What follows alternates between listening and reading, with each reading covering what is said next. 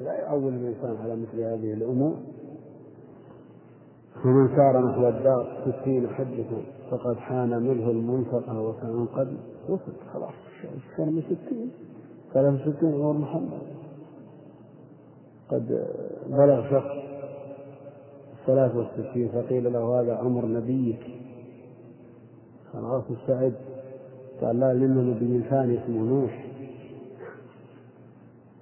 توفي رحمه الله من من من طلاب العلم من خيارهم لكن صاحب فكاهة دعابة رحمة الله عليه توفي في العام الماضي. قلنا نبي اسمه ثاني اسمه نوح يبي بدع هذا في خمسين عام. رحمه الله رحمه الله غفر الله لنا وله نعم قال الحافظ أبو نعيم. ولا يعرف هذا لغيرهم من العرب. نعم يعني الأربعة جميع. جد الأب والجد والأب والابن.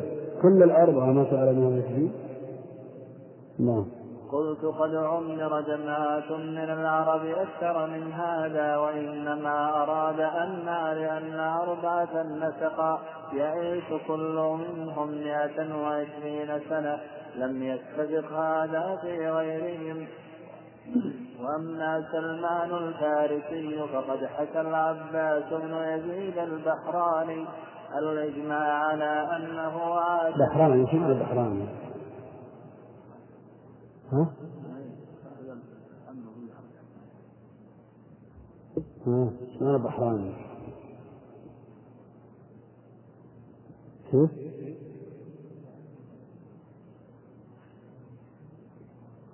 يسمونه الشيء البحراني لكن بالنسبة إلى البحرين بحران غير بالنسبة إلى البحرين بحراني ثم حقق كثير من أهل العلم إذا كيف يقول واسمه أبوه يزيد؟ يجتمع نعم. وأما سلمان الفارسي فقد حكى العباس بن يزيد البحراني الإجماع على أنه عاش مئتين وخمسين سنة. هذا هذا متفق عليه لكن الزيادة رحمه الله نعم. اختلفوا فيما زاد على ذلك إلى ثلاثمائة وخمسين سنة. وقد أورد الشيخ أبو عمرو بن الصلاح رحمه الله وفيات وفيات أعيان من الناس. رسول الله صلى الله عليه وسلم توفيه ابن ثلاث وستين سنة على المشهور. قيل ستين وقيل خمس ستين. في وفاته عليه الصلاة والسلام قيل ستين. ثم قال الستين حذف الثلاث لأنها كسر وفي خمس وستين عد سنة الوفاة الولادة وجبرها وسنة الوفاة وجبرها والجماهير على أنه ابن ثلاث وستين سنة كأبي بكر وعمر. نعم. نعم. على المشهور يوم الاثنين الثاني عشر من ربيع الأول سنة إحدى عشرة من الهجرة. وأبو بكر عن ثلاث وستين أيضا في جمادى سنة ثلاثة ثلاث عشرة. وعمر عن ثلاث وستين أيضا في ذي الحجة سنة ثلاث وعشرين. قلت وكان عمر أول من أرخ أول من أرخ التاريخ الإسلامي. في الهجرة النبوية من مكة إلى المدينة كما بسطنا ذلك في سيرته وفي كتابنا التاريخ وكان أمره بذلك. كتاب التاريخ المسمى البداية والنهاية نعم. وهو من أجل كتب التاريخ وأوثقها صاحب إمام ثقة يعتمد عليه في النقل إلا أن التواريخ تجمع. نعم. تجمع يذكرون الأسانيد ويجعلون عهدة على الرواة لكنه من أوثق التواريخ وأجلها وأنفعها وأنفسها نعم. وكان أمره وكان أمره بذلك في سنة تسع عشرة من الهجرة. وقتل عثمان بن عفان وقد جاوز الثمانين وقد وقيل بلغ التسعين في ذي الحجة. سنة خمس وثلاثين وعلي في رمضان سنة أربعين عن ثلاث وستين في قول وطلحة والزبير قتلا يوم الجمل سنة ست وثلاثين قال الحاكم إن كل منهما أربع وستون سنة وتوفي سعد عن ثلاث وسبعين. سنة خمس وخمسين وكان آخر من توفي من العشرة. وسعيد بن زيد سنة إحدى وخمسين وله ثلاث أو أربع وسبعون وعبد الرحمن بن عوف عن خمس وسبعين سنة عن عن خمس وسبعين سنة اثنتين وعبد الرحمن بن عوف عن خمس وسبعين سنة اثنتين وثلاثين وأبو عبيدة سنة ثمانية عشرة وله ثمان وخمسون رضي الله عنهم أجمعين. قلت وأما عشرة عشرة نعم. قلت وأما العبادلة فعبد الله بن عباس سنة ثمان وستين وابن عمر وابن الزبير في سنة ثلاث وسبعين وعبد الله بن عمرو سنة سبع وستين وأما هؤلاء تأخرت وفاتهم حتى احتاج الناس إلى علمهم. فنقلت مذاهبهم ابن مسعود تقدمت وفاته. فإذا لم يعد الإمام أحمد من العذاب له وإن قاله الجوهري وغلط في ذلك له أوهام الجوهري. نعم. وأما عبد الله بن مسعود فليس منهم قاله أحمد بن حنبل خلافا للجوهري حيث حيث عده منهم. وقد كانت وفاته سنة إحدى وثلاثين. قال ابن الصلاح الثالث أصحاب المذاهب الخمسة المتبوعة سفيان الثوري توفي بالبصرة سنة إحدى وستين ومئة وله أربع وستون سنة. له مذهب. سفيان الثوري له مذهب. انقرض.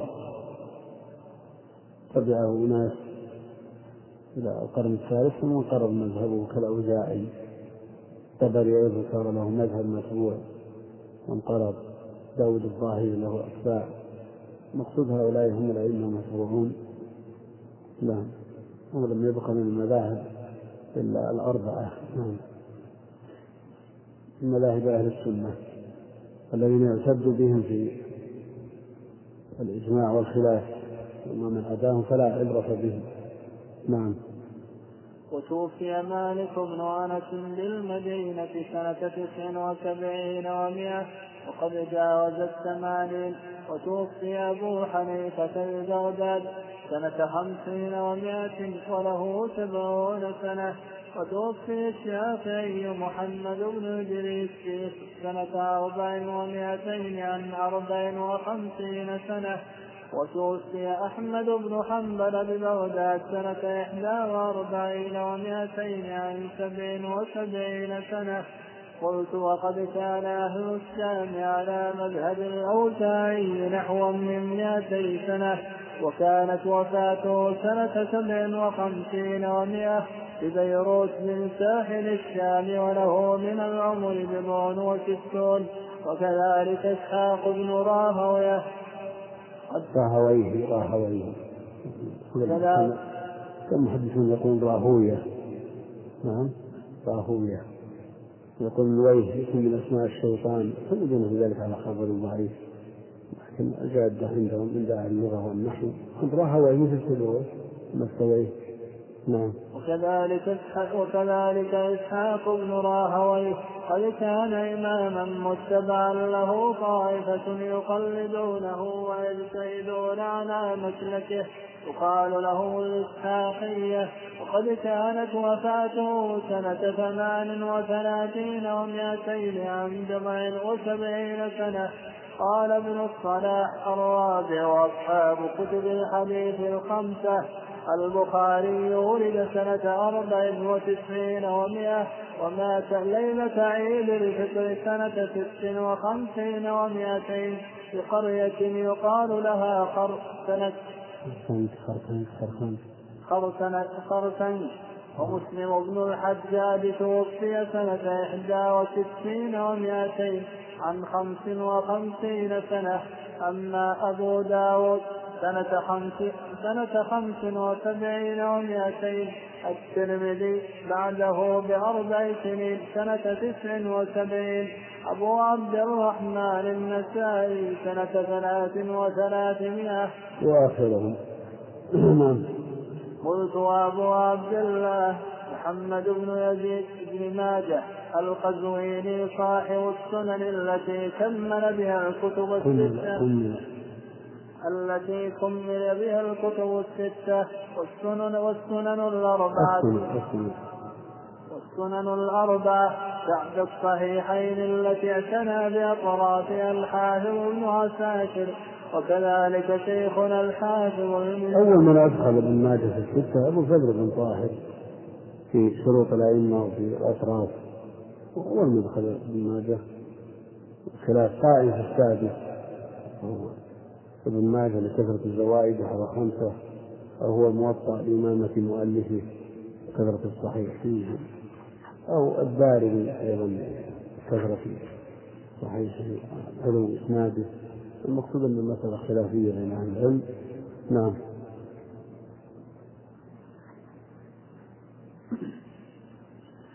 وقد اعتنى شيخنا الحافظ المزي وكذلك شيخنا الحافظ المزي اعتنى برجالها وأطرافها وهو كتاب مفيد قوي التمويل في الفقه.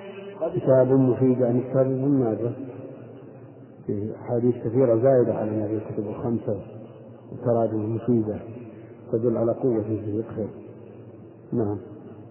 وإن كان الضعيف فيه كثير.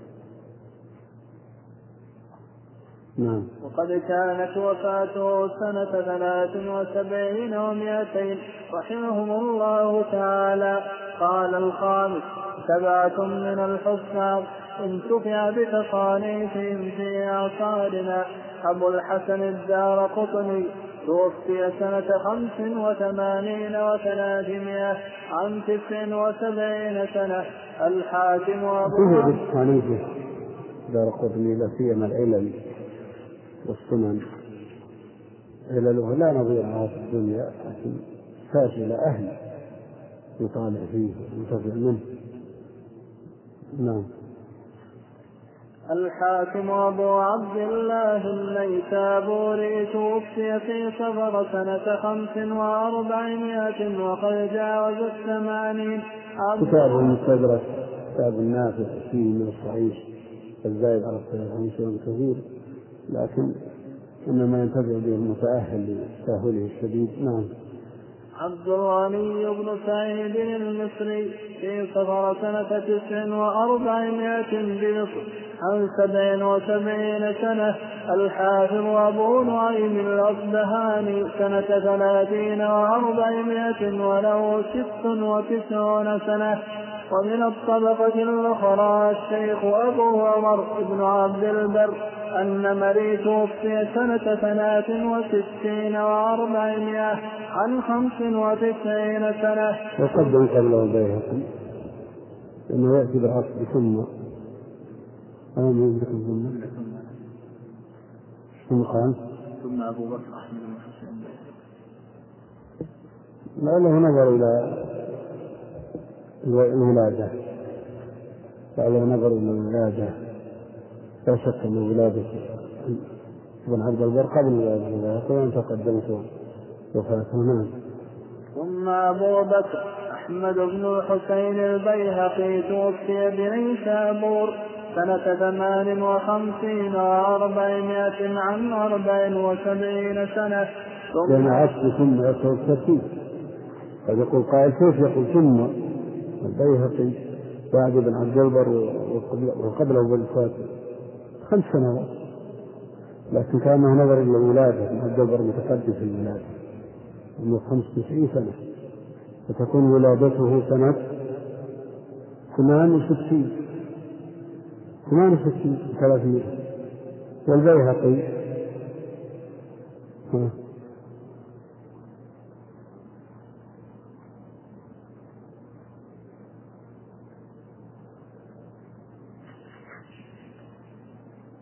كم؟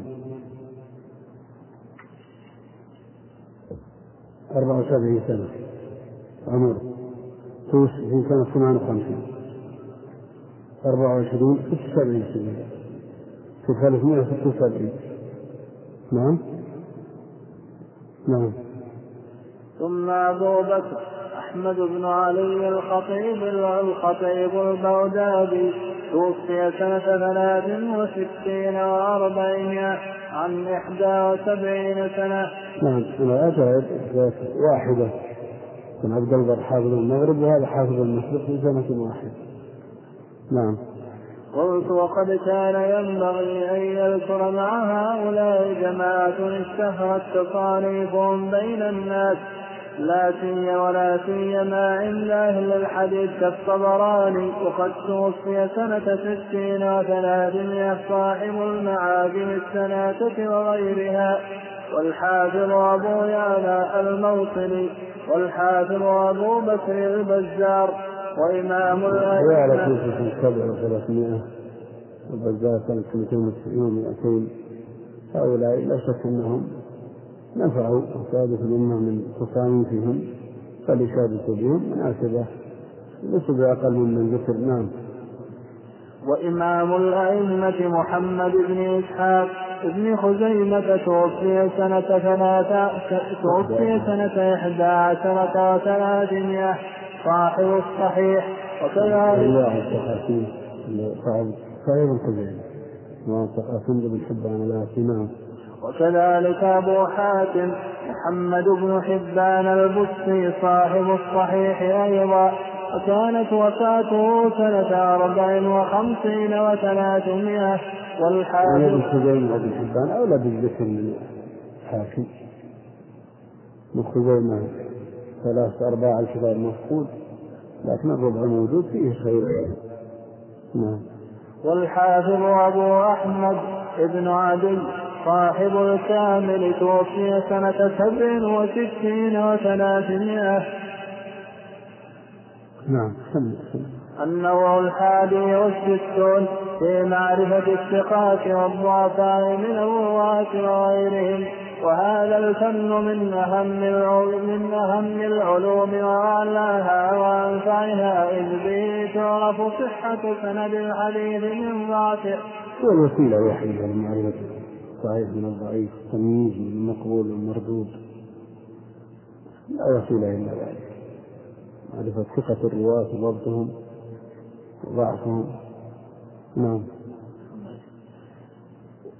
وقد صنف الناس في ذلك قديما وحديثا كتبا كثيرة من منفعها كتاب ابن حبان ابن أبي حاتم ولابن حبان كتابان نافعان. أحدهما في الثقات والآخر في الضعفاء وكتاب الكامل لابن علي والسواء نعم صنف الناس في تواريخ الرجال وتراجمهم الحكم عليهم مؤلفات نافعة تواريخ يحيى بن معين وسؤالات الإمام أحمد وتاريخ تواريخ البخاري أيضا شرح التعديل بن أبي حاتم هذه الكتب لا يستغني عنها طالب العلم قوال الأئمة كلها فيها ابن حبان أيضا له الثقات ولهم يصلحون العدي له كامل كتاب النفيس حافظ الذهبي له الميزان. والحجر له لسانه. حافظ عبد الغني المقدسي له الكمال في أسماء الرجال في أصحاب في الكتب الستة. وتهذيبه الحافظ المزي وتهذيب تهذيبه لابن حجر وتقريب التهذيب له والتذهيب للحافظ الذهبي والكاشف له خلاصة الخزرج. هذه كتب ينبغي أن يهتم بها طالب العلم وأن يطلع على ما فيها من أقوال الرواة شرحا وتعديلا فإن كان متأهلا للموازنة بين هذه الأقوال والترجيح بينها فلا بأس وإلا فليقلد نعم.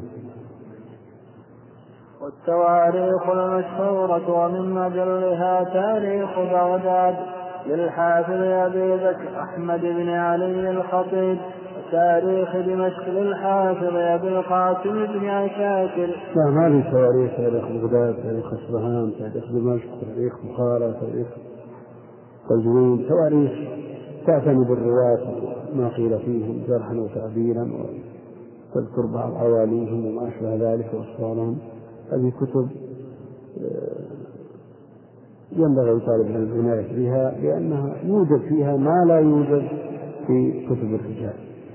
لا سيما إذا كان الرجل رواة كتب الستة ففي الغالب يوجد في هذه تواريخ الرجال نعم. وتهذيب شيخنا الحافظ أبي الحجاج المزي وميزان شيخنا الحافظ أبي عبد الله اليهبي وقد جمعت بينهما وجدت في تحرير الجرح والتعديل عليهما في كتاب وسميته. بالتكميل في معرفة الثقات والضعفاء والمجاهيل وهو من أنفع شيء وهو من أنفع شيء للفقيه الباري وكذلك المحدث. وليس الكلام في جرح الرجال على وجه النصيحة لله ولرسوله ولكتابه وللمؤمنين بغيبة. بل بعض الناس هذا ما تدخل هؤلاء الأئمة كبار أهل التحري والوراء. وقعوا في الناس فلان ضعيف فلان يكذب فلان يسرق حديث فلان كذا. إيش معنى غيبة هذا نقول هذا آلة من النصيحة. هذا ما لا يكون الواجب لله بل هو واجب على الأمة أن تتصدى لمثل هذا وقد قام به الأئمة خير فيه. نعم. وقد قيل ليحيى بن سعيد القطان وليس الكلام في جرح الرجال على وجه النصيحة لله ولرسوله ولكتابه وللمؤمنين بغيبة بل يثاب تعاطي ذلك إذا قصد به ذلك.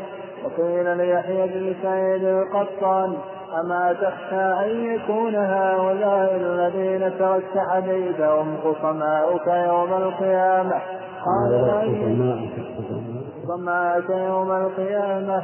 قال لأن يكون هؤلاء خصمائي أحب إلي من أن يكون رسول الله صلى الله عليه وسلم خصمي يومئذ وسمع أبو تراب النخشبي أحمد بن حنبل وهو يتكلم في بعض الروايات فقال وهو يتكلم في بعض الرواة فقال له أتغتاب العلماء فقال له ويحك هذا نصيحة ليس هذا غيبة ويقال إن أول من تصدى للكلام في الرواة شعبة بن الحجاج وتبعه يحيى بن سعيد القطان ثم تلامذته أحمد بن حنبل وعلي بن المديني ويحيى بن معين وعمرو بن علي الفلاس وغيرهم. نعم. سلم قبلهم من الصحابة لكن شيء يسير جدا ومن التابعين كابن سيرين. على نطاق ضيق جدا لعدم الحاجة إلى الكلام. النبي عليه الصلاة والسلام قال بئس أخو العشيرة. نقد الرجل وهذا أصل في هذا الباب. لكن هؤلاء يتكلموا في الرواة بشكل عام. كلما زاد الحاجة زاد الكلام. نعم. وقد تكلم في ذلك مالك وهشام بن عروة وجماعة من السلف من السلف الصالح وقد قال عليه السلام الدين النصيحة. وقد تكلم بعضهم في غيره فلم يعتبر لما بينهما من العداوة المعلومة. نعم أهل العلم يقول بين الكلام الذي باعثه النصيحة وبين الكلام في الأقران تشفي من بعضهم من بعض وهذا وإن كان نادر جدا جدا يعني حصل في حالات يسيرة بين مالك بن إسحاق النسائي لما تكلم في أحمد بن صالح المصري بسبب من الأسباب هذا لا يصلح فيه الوقوع على هزوة من الشخص. من الذي يسلم من الخطأ من الذي يسلم من الهوى؟ لكن الله المستعان. مثل هذا لا يعول عليه أهل العلم يميزونه من غيره نعم وقد ذكروا من أمثلة ذلك كلام محمد بن إسحاق في الإمام مالك وكذا كلام مالك فيه وقد وسع السهيلي القول في ذلك. وكذلك كلام النسائي في أحمد بن صالح بن صالح المصري حين منعه من حضور مجلسه. النوع الثاني والستون في معرفة من اختلط فيها. النسائي رحمه الله لما منعه الحارث بن مسكين من سماع الحديث. ما تكلم فيه بل روى عنه خرج النسائي معروف في شدة الورع لكن هذا اجتهاده بالنسبة لأحمد بن صالح ولم يوافق عليه. بالنسبة للحارث بن مسكين منعه من حضور الدرس فكان يروي يجلس وراء ساري وهو يسمع الحديث ويروي عنه بدون صيغة. بدون صيغة لا يقول أخبرنا لأنه ممنوع من الإخبار. ولا حدثنا إنما يقول الحارث بن المسكين فيما قرئ عليه وأنا أسمع. نعم. نعم. شيء نعم. على كل حال هناك فتوات وقعت من العلم لكن باعثهم في ذلك النصيحة واجتهدوا ولذا لا بد من الموازنة في أقوالهم. ومن نعم الله سبحانه وتعالى أنه لا لا يتفق اثنين أو ثلاثة على تضعيف ثقة أو لا نعم.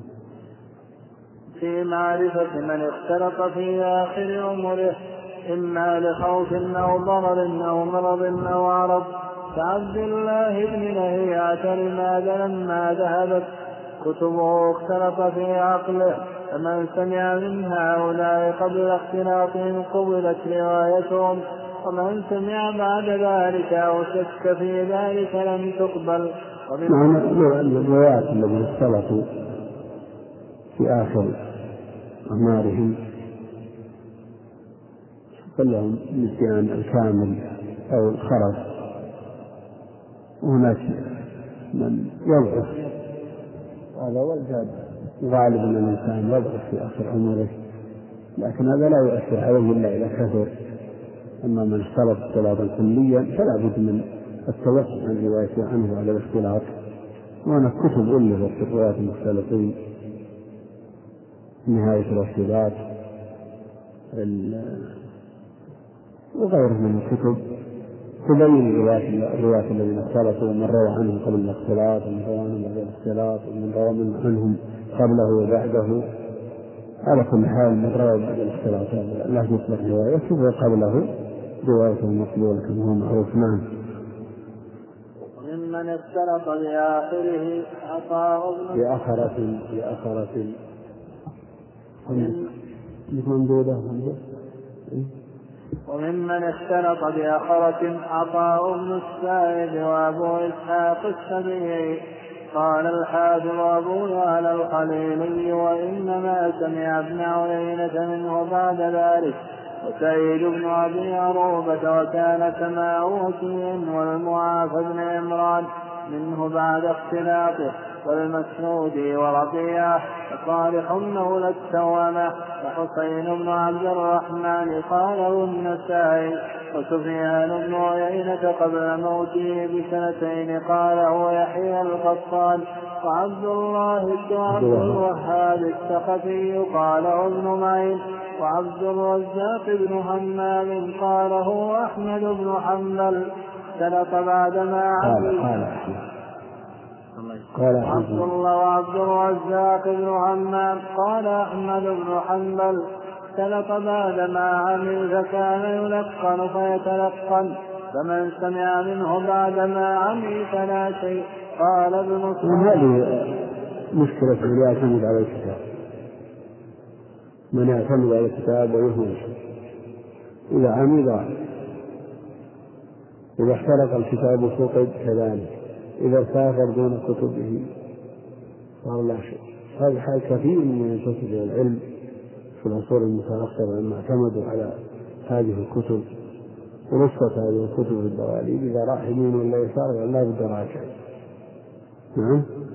فإذا عمل خلف ولهذا يحرص الإنسان في حال الصحة وفي حال الشباب أن يكثر من المحفوظ باجئا بكتاب الله سبحانه وتعالى. لأنه يحتاج يحتاج إلى الكتاب وقد لا يحصل له. لا يحصل له في كل ظرف لا يتهيأ له الكتاب. فإذا كان محفوظا الحمد لله وجد الكتاب ولم يوجد الخط سهل الله المستعان نعم. قال ابن الصلاح وقد وجدت فيما رواه وقد وجدت فيما رواه الطبراني عن إسحاق بن إبراهيم الدبري عن عبد الرزاق أحاديث منكرة فلعل سماعه كان منه بعد اختلاطه. نعم الدبري متاخر جدا يروي عنه الطبراني وبين الطبراني وعبد الرزاق كم؟ 360 وهذا 206 وسبع قريب أكثر من قرن ونصف. بينهم. والدبر واسطة بينهم. لم يدرك من حياة عبد الرزاق إلا ست سنوات أو سبع. اذكره مثل الحلم نعم. لعله روى عن بعد اختلافه نعم. وذكر إبراهيم الحربي أن الدبري كان عمره حين مات عبد الرزاق ست أو سبع سنين. وعار اختلط بآخر وعار اختلط بآخره وممن اختلط بعد هؤلاء أبو قلابة الرقاشي وأبو أحمد الغطريفي وأبو بكر بن مالك الخطيعي خرف حتى حرف حتى لا يدري ما يقرأ. النوع الثالث والستون. معرفة الطبقات وذلك. فيه الارتباط فيه. نهاية الارتباط كتب الاختلاط نعم. معرفة الطبقات وذلك أمر اصطلاحي فمن الناس من يرى الصحابة كلهم طبقة واحدة ثم التابعون ثم ثم التابعون بعدهم أخرى ثم من بعدهم كذلك. وقد يستشفى قد يستشفى نعم منهم من يجعل الصحابة كلهم طبقة واحدة باعتبار الشرف شرف الصحبة. وأن كل منهم لقي النبي عليه الصلاة والسلام فلا مساواة ولا مصادرة بينهم بحيث آه، السماع منه عليه الصلاة والسلام. وإن كان الحاكم جعلهم على اثنتي عشرة طبقة. نعم. وقد يستشهد على هذا بقوله عليه السلام خير القرون قرني ثم الذين يلونهم ثم الذين يلونهم فذكر بعده قرني فذكر بعد قرنه قرنين أو ثلاثة. ومن الناس من يقسم الصحابة إلى طبقات وكذلك التابعين فمن بعدهم. ومنهم من يجعل كل قرن أربعين سنة. ومن أجل الكتب في هذا الطبقة تجمع. أقوام متشابهين في السن والأخذ عن الشيوخ. يعني تكون بالزملاء طبقة يعني الزملاء. نعم. ومن أجل الكتب في هذا طبقات محمد بن سعد كاتب الواقدي وكذلك كتاب التاريخ لشيخنا العلامة أبي عبد الله الذهبي رحمه الله تعالى. وله كتاب طبقات الحفاظ مفيد أيضا جدا.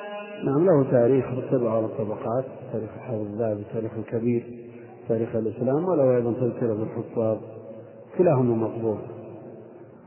نعم. النوع الرابع والستون في معرفة الموالي من الرواة والعلماء ومن المهمات.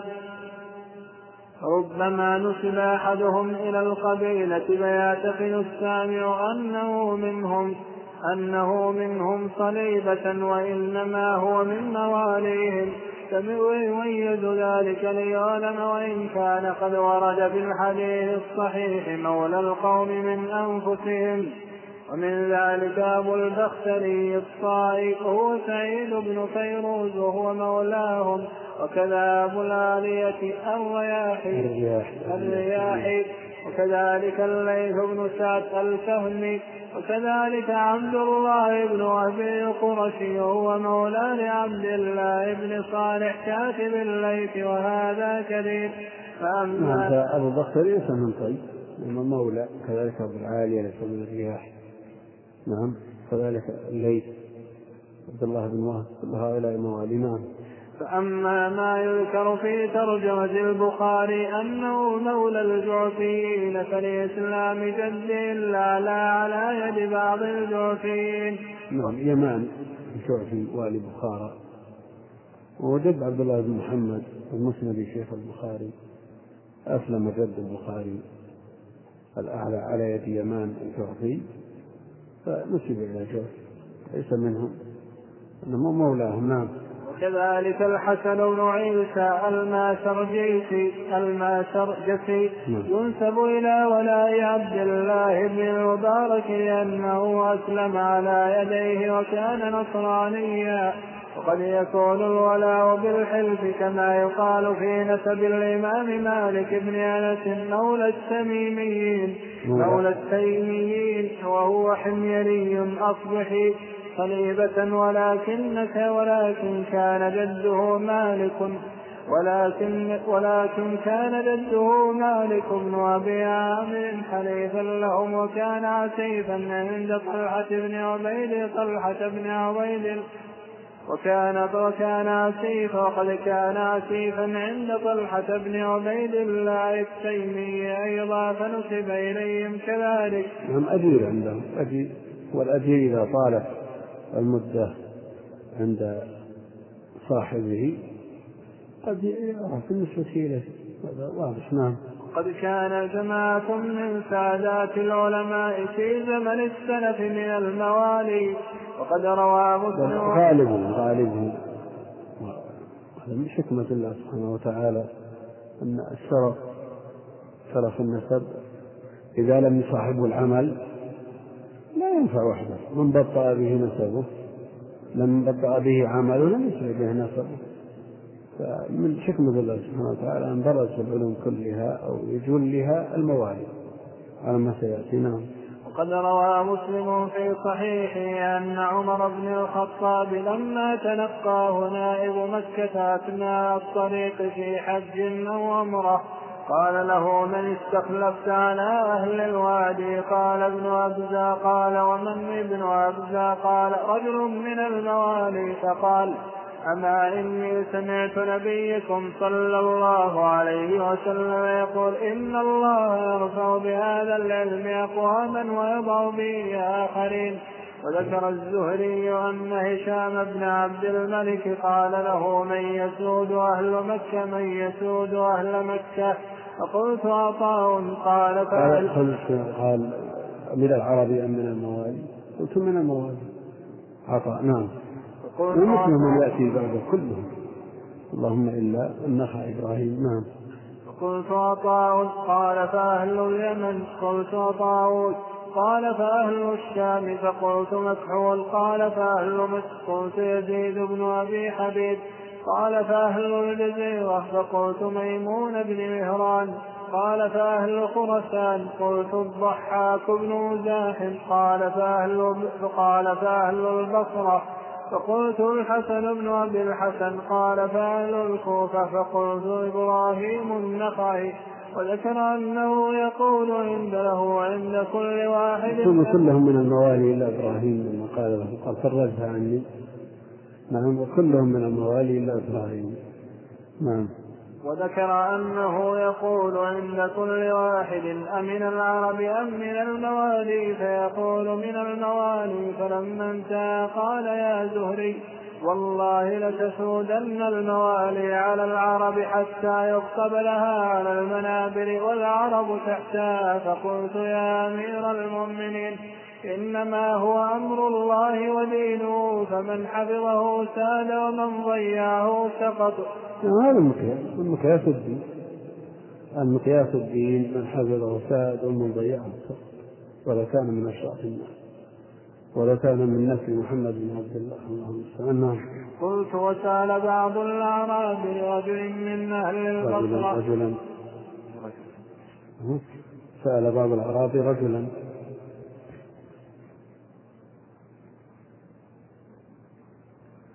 قلت وسأل بعض الأعراب رجلا من أهل البصرة فقال من هو سيد هذه البلدة؟ قال الحسن بن أبي الحسن البصري قال أمولاه؟ قال نعم. قال فبم سادهم؟ قال بها فقال بحاجتهم إلى علمي وعدم احتياجه إلى دنياهم. فقال الأعرابي هذا لعمر أبيك هو السودة. النوع الخامس والستون. معرفة أوطان الرواة وبلدانهم وهو بما يعتني به وهو مما يعتني به كثير من العلم من علماء الحديث وربما ترتب عليه فوائد مهمة منها معرفة شيخ الراوي. نعم إذا عرفت بلد الراوي وأنه نفس بلد الذي روى عنه أو قريب منه وأمكن لقاؤه يسهل عليك الحكم على أنه لقيه ولم يلقه. أما تباعد البلدان كما نص الحافظ بن رجب رحمه الله فالسلف والأئمة كلهم يحكمون بالانقطاع مع تباعد البلدان. نعم. فربما اشتبه بغيره فإذا عرفنا بلده تعين تعين بلديه. فإذا عرفنا بلده تعين بلديه غالبا وهذا مهم جليل. وقد كانت العرب إنما ينسبون إلى القبائل والعمائر والعشائر والبيوت والعجم إلى شعوبها إلى شعوبها ورساتيقها وبلدانها وبنو إسرائيل إلى أسباطها فلما جاء نعم العرب تنتسب إلى القبائل. فلان قرشي فلان مخزومي فلان ثقفي فلان نعم. لما الأعاجم ينتسبون إلى البلدان فلان نيسابوري فلان خراساني فلان بغدادي فلان هكذا. لما انتشر العرب في البلدان وخالطوا الأعاجم انتسبوا مثلهم نعم. فلما جاء الإسلام وانتشر الناس من الأقاليم نسبوا إليها أو إلى مدنها أو قرأها. فمن كان من قرية فله الانتساب إليها بعينها وإلى مدينتها إن شاء إقليمها. ومن كان من بلدة ثم انتقل منها إلى غيرها فله الانتساب إليها بعينها من القرية.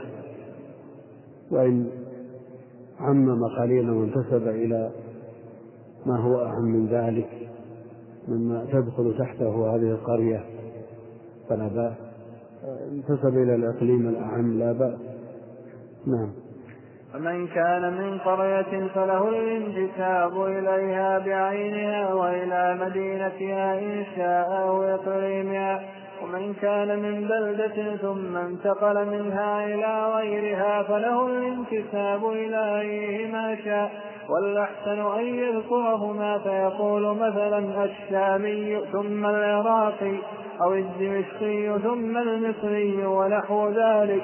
وقال بعضهم إنما يسوء الانتساب إلى البلد إذا قام فيه أربع سنين فأكثر وفي هذا نظر والله صحيح صحيح لا دليل عليه لا دليل عليه. قد يقال هذا السلاح قد يقال هذا السلاح. أقام أربع سنين لكن أربع سنين يمكن ينتسب إلى في عمره إلى عشر من البلدان إذا كان رحال في كل بلد يجلس. نعم لكن هذا لا دليل عليه. نعم. وفي هذا نظر والله سبحانه وتعالى أعلم بالصواب. وهذا آخر ما هذا آخر ما يسره الله يسره ما يسره وهذا آخر ما يسره الله تعالى من اختصار علوم الحديث وله الحمد والمنة وصلى الله وسلم على محمد وعلى آله وصحبه أجمعين. ومن سلم وبارك على عبدك ورسولك محمد. اللهم صل على محمد. اللهم صل على انتهت مادة هذا الشريط.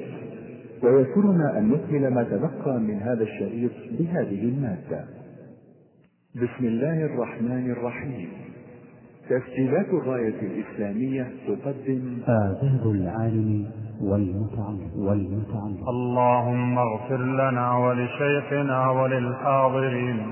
برحمتك يا أرحم الراحمين. ترى الدعاء في مجالس العلم منهج اتبعه السلف الصالح. آداب العالم من هو العالم الذي ينبغي أن تأخذوا منه وتأخذوا عنه العلم؟ آداب العالم من هو الشخص الذي ينبغي أن تقتدوا به؟ والمتعلم ينبغي ألا تأخذ من شخص إلا إذا كان يعمل بعلمه. والمتعلم إذا أخلصت القليل ينفعك ولكن إذا ما أخلصت الكثير لم ينفعك مهما كنت ترى. مهما كنت ابن فلان وفلان ومهما كنت عندك حافظة قوية. وما أمروا إلا ليعبدوا الله مخلصين له الدين حنفاء ويقيموا الصلاة. حنفاء ويقيموا الصلاة ويؤتوا الزكاة وذلك دين القيمة. آداب العالم والمتعلم حضور هذا الطالب ظاهر الفقر بادئ الحاجة إلى هذا الشيء أتى من بعيد في جو بارد أو جو حار لم يلتفت إلى هذه الأمور نهائيا. لأنه ذهب إلى شيء أسمى وأعلى. كانوا يمشون للحلقات العلمية على أرجلهم من بعيد جدا ونفع الله بهم لأنه نظر إلى صدقهم وإلى صدق قلوبهم آداب العالم والمتعلم درس لفضيلة الشيخ الأستاذ الدكتور عبد الكريم بن علي وذلك من خلال شرح مقدمة الموافقات للإمام الشاطبي رحمه الله تعالى. وذلك ضمن الدرس الأسبوعي لفضيلة الشيخ بجامع ضالحي بمدينة الرياض. والآن نترككم مع مادة في هذا الشرح بسم الله. الحمد لله. والصلاة والسلام على رسول الله.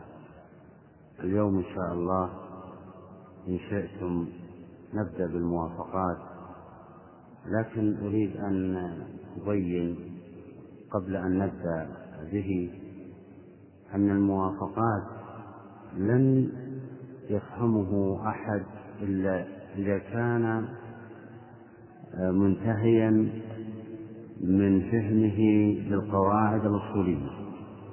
وكتاب الموافقات ليس في أصول الفقه فحسب. وإنما في أصول الفقه وغيره من القواعد الشرعية. فهو مبني. المصنف الشاطبي توفي عام 790 في أواخر القرن الثامن.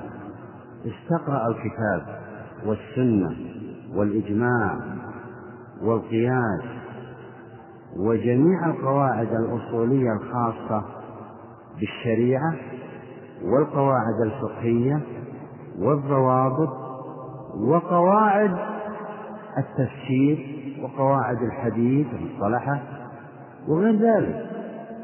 فجمع لنا هذا الكتاب. فلذلك هذا الكتاب آه هو لم يفهمه كما قلت إلا من فهم أصول الفقه من قبل. وصاحبنا هذا الشاطبي طويل نفس تجده يبدأ بالفصل ويأتي بشواهد من أحاديث وآيات وآثار وقصص ثم لا لا يتبين مقصوده إلا بعد عدة صفحات ومراده. أنا الآن سنبدأ به لكن سنبدأ من مقدمة لخصت ما ينبغي على المتعلم لأن المصنف رحمه الله قدم لنا مقدمات أو ذكر لنا مقدمات في أول الكتاب في المجلد الأول.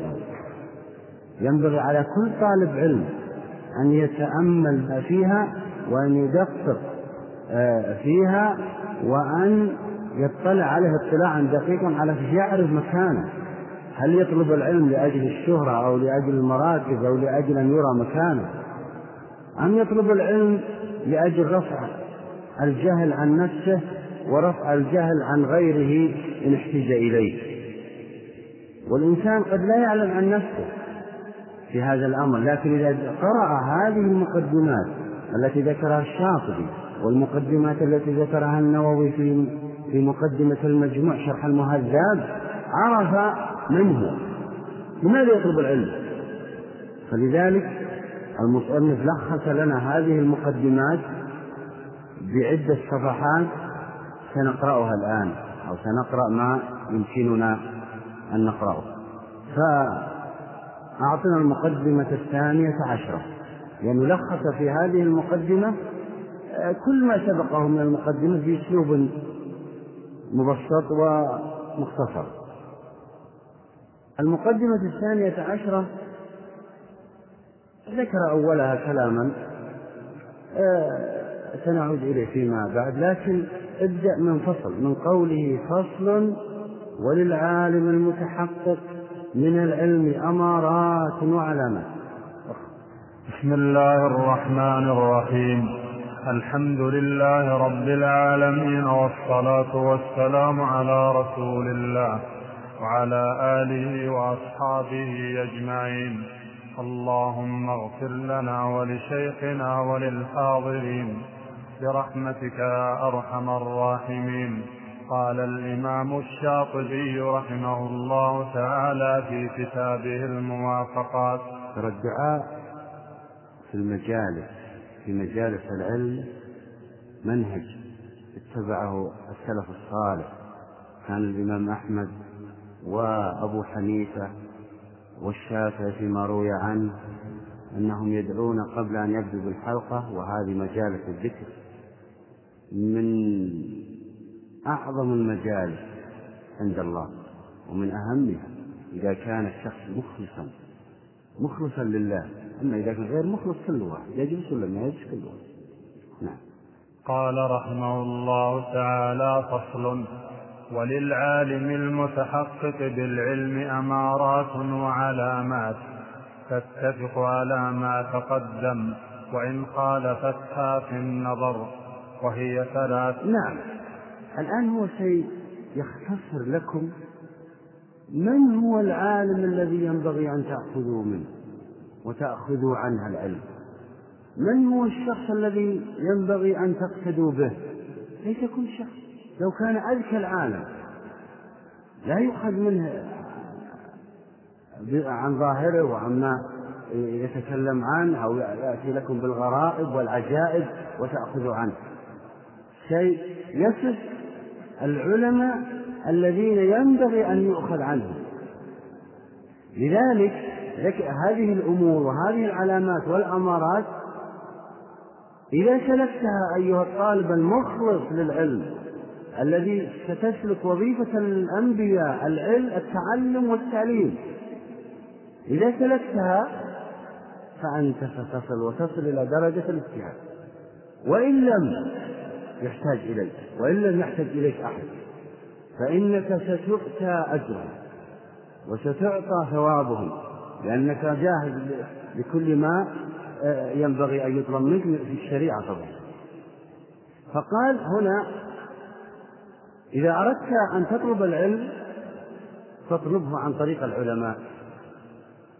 والعلماء لهم أمارات. ليس كل عالم ينبغي أن تطلب أو تأخذ عنه العلم. وليس كل ذكي أو فطن أو نحو من يؤخذ عنه الشيء. ينبغي أن يتصفون بصفات هذه الصفات هي كما يلي. أولا. إحداها العمل بما علم حتى يكون قوله مطابقا لفعله فإن كان مخالفا له فليس بأهل لأن يؤخذ عنه ولا أن يقتدى به في علم. وهذا المعنى مبين على الكمال في كتاب الاجتهاد والحمد لله. إي نعم. سيأتينا في المجلد الرابع إن شاء الله. عقده كله للاجتهاد والتقليد. فتكلم عن هذه المقدمة عن هذه الأول هنا وقال ينبغي ألا تأخذ العلم أو يستفتى إلا صاحب العدالة. ما هو صاحب العدالة؟ هو الذي اجتمعت فيه العدالة هي هيئة راسخة في النفس تحمل صاحبها على ملازمة التقوى والمروءة. فإذا اجتمعت عنده التقوى والمروءة فإنه يؤخذ عنه العلم ويستفتى أو ويستفتيه العوام. لكن هنا يختلف شرع الوضع هنا يبين لطالب العلم الذي يريد أن يستفيد من هذا العلم يبين له كيف يستفيد كيف يأخذه كيف يأخذ عن شخص يصدر كلام من القلب فيقع في قلبه. وبين هذا الكلام بالتفصيل فيما سيأتي أولا قال ينبغي ألا تأخذ من شخص إلا إذا كان يعمل بعلمه. إذا كان يعمل بعلمه خذ عنه. أما إذا كان يقول لكم العجائب والغرائب وهو لا يعمل, لا يعمل بهذا فتجنبه. هذا لا يستفاد منه. ولم يصدر كلامه عن عن قلبه لأجل أن يفيدكم ويرفع الجهل عن عنكم ولأجل ابتغاء وجه الله. إنما أراد الشهرة وأراد المرض وأراد أن يرى مكانه. فقط. فلذلك ينبغي أن تحرصوا على من عمل بعلمه.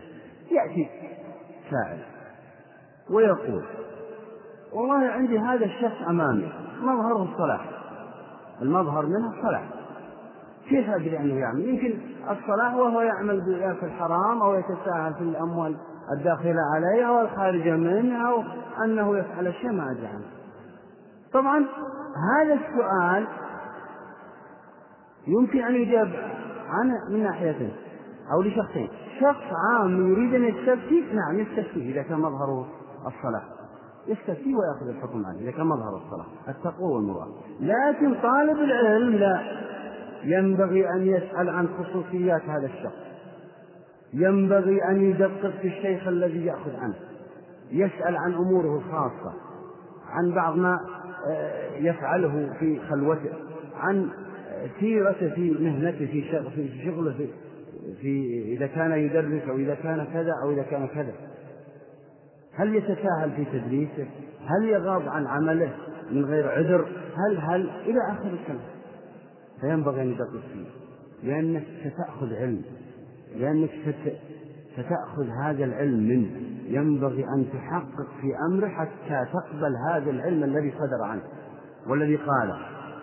لأن الشخص الذي يخون الله في سره لا تأمن جانبه أن يخونك في بعض الكلمات أو بعض الأحكام أو بعض الأمور التي يريد أن يبرك بها. لا تأمن. هذا مقصده هنا. ينبغي أن تتأكد يا طالب العلم أن هذا الشيخ يعمل بعلمه بسره وجهله. طبعا ليس كل سره لا يمكن لا يستطاع هذا. قد يقول لا أستطيع. الإنسان قد يقول أو أحدكم قد يقول لا أستطيع أن أن أتأكد من هذا الشخص قطعا إنما إذا غلب على ظنك إذا غلب على ظنك أن هذا الشخص يعمل بعلمه هنا تأخذ عنه لأن هذا علم. لأنك أنت الآن ستعلق وستكتب ما يقول أحيانا وست لا ستدرس فيما بعد في حلقات. ستقول قال فلان كما قال السلف الصالح. قال فلان واستفدت من فلان وغير ذلك من الكلام. فينبغي أن العلم الذي عنه يصدق ويتحقق منه ويقطع بأنه صحيح. لن يمكنك هذا إلا إذا كان عاملا بعلم إذا كان عاملا بعلم ودائما. الذي يعمل بعلم دائما يصدر كلامه من القلب فيقع في قلب هذا الطالب. طيب هذا الطالب أيضا له صفة. سأبينها مع أن المصنف سيأتي كلامه فيها آه، بإيجاز لكن سأبينها له ترى عندنا ركنان. طالب علم مخلص وشيخ مخلص. إذا كان الشيخ مخلصا فيما يؤديه يريد أن ينفع هذا طالب العلم ينفع غيره فيما بعد.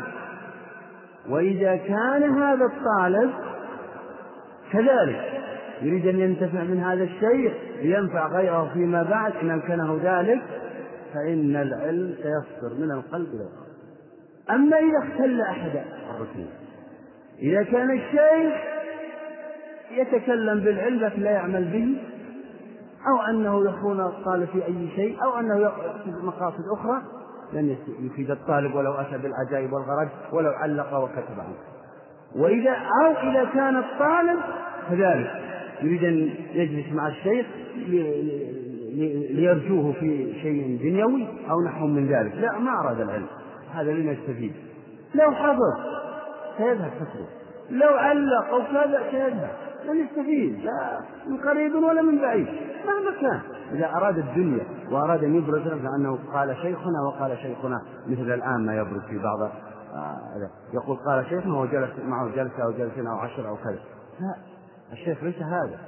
الشيخ كما فعل آه، محمد بن الحسن وأبو يوسف آه، بالنسبة للإمام أبي حنيفة. وكما فعل آه، تلاميذ الشيخ تلاميذ الشافعي وتلاميذ الإمام أحمد بن حنبل والتابعين بالنسبة للصحابة كانوا يلازمونهم في في جميع أمورهم في الحلقات وفي خارج الحلقات في المساجد في كذا في كذا إذا رأوهم في كذا يقتدون بهم.